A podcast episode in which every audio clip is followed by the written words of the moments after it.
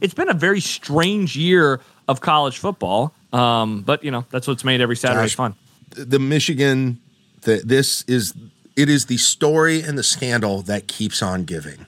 I know. We're, mo- Jack, we're three weeks into this. We are three Josh- plus weeks now into this story. Do you know what I'm starting to do? I'm starting to do the thing you do during the college football season about the college football season when you start already getting like anxious that it's going to end soon. That's what I'm doing with the Michigan story.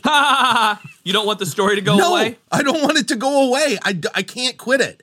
And and now that we're getting all these message board geniuses posts about Michigan fans talking about leaving the league and the league crumbling when Michigan lo- leaves it and all of those things, it adds another amazing layer to this whole thing.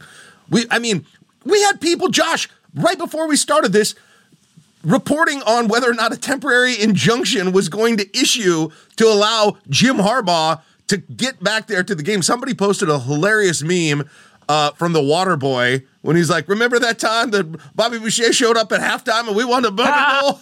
like, it's amazing. We Dude, were I went- We were within an uh, hour of the game, and we're still trying to figure out if the coach is going to be there. Yeah, I went. I went to uh, to go for my run this morning, and I'm like, all right, well, I'll get back, and I assume that I will know what's going to happen. I got back, and they were still waiting. Now we finally did learn, like right after we started the pod, that there will be no ruling on the TRO, so Harbaugh will not coach. Uh, Michigan said we look forward to presenting our case next week, where we intend to demonstrate that the Big Ten has not acted legally or fairly. So they're going to fight it. If you were to guess, Jack, it. I love um, do you think that he'll coach in the regular season? Do you think we're going to see him again? That they'll get this, you know, whatever it has to happen, or do you think that that this suspension will follow through?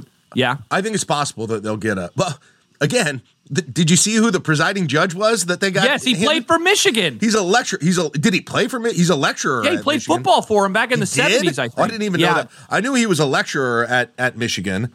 Um, but it, you know, when you're dealing with the courts in Ann Arbor, I bet I bet over half those guys and gals are Michigan law grads, right? Yeah. If Yeah, you go oh, to Lincoln.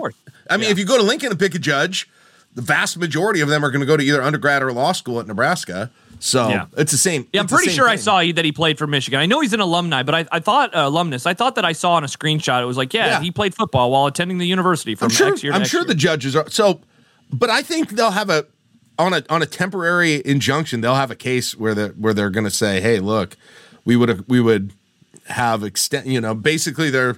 I don't want to get too into the legalese of it, but you basically have to prove that there'd be irreparable harm if you would go forward and you actually were going to win the case." Essentially, Mm-hmm. if they did something immediately, which Michigan could could probably do that. I think the uphill battle for them is they've got to make an argument that they are likely to win the overall case on the merits, which I don't know if they I don't know if they actually would. I don't know exactly what their argument is on Yeah. that. So that's that's probably it's a little bit of a complex thing, which is probably why he didn't rule um, quickly on this thing, and they'll do it next week. But Husker for MU says he'll magically be able to coach against Ohio State. I think I think one of the things going off of that that I, I find maybe most delicious about this whole story, among many things, is that it puts extra pressure, in my opinion, today on James Franklin, and then pressure on Ryan Day if Harbaugh doesn't coach. Because for for James Franklin, if you don't know, they they they beat Ohio State in 2016, the very famous game where they blocked the field goal, they return it for a touchdown. That is the only time he's ever beaten Ohio State.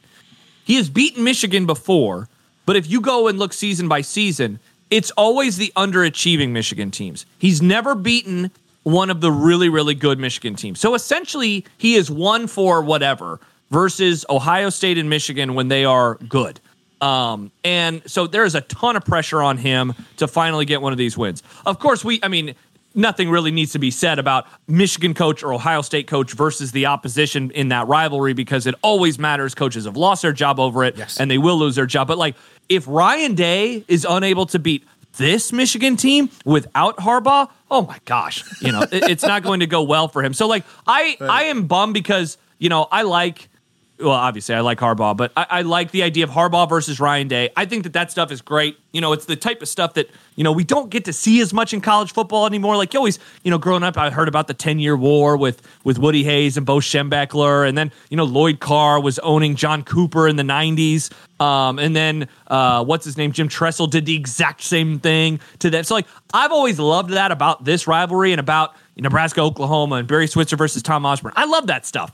And so, like, that he's not going to be on the sideline maybe for the biggest game of the year is a bummer. But a lot of people that I that I seem to hear from say, like, it will matter, yes, on game day, but since he'll get to prep with them all week long, like, they're still to have the game plan. He's still to have his fingerprints all over it. It's just, you know, who's telling him to go for it on fourth down or not? Uh, you know, in a big moment. Like, that's where maybe you want your head coach more than anything. They said this on Split Zone Duo. They were like, boy, what? How fortunate was it that they got Harbaugh suspended at the beginning of the year, and they got to have other guys basically already have the experience of be a head coach, being a head coach, which they did with Bingo. multiple guys.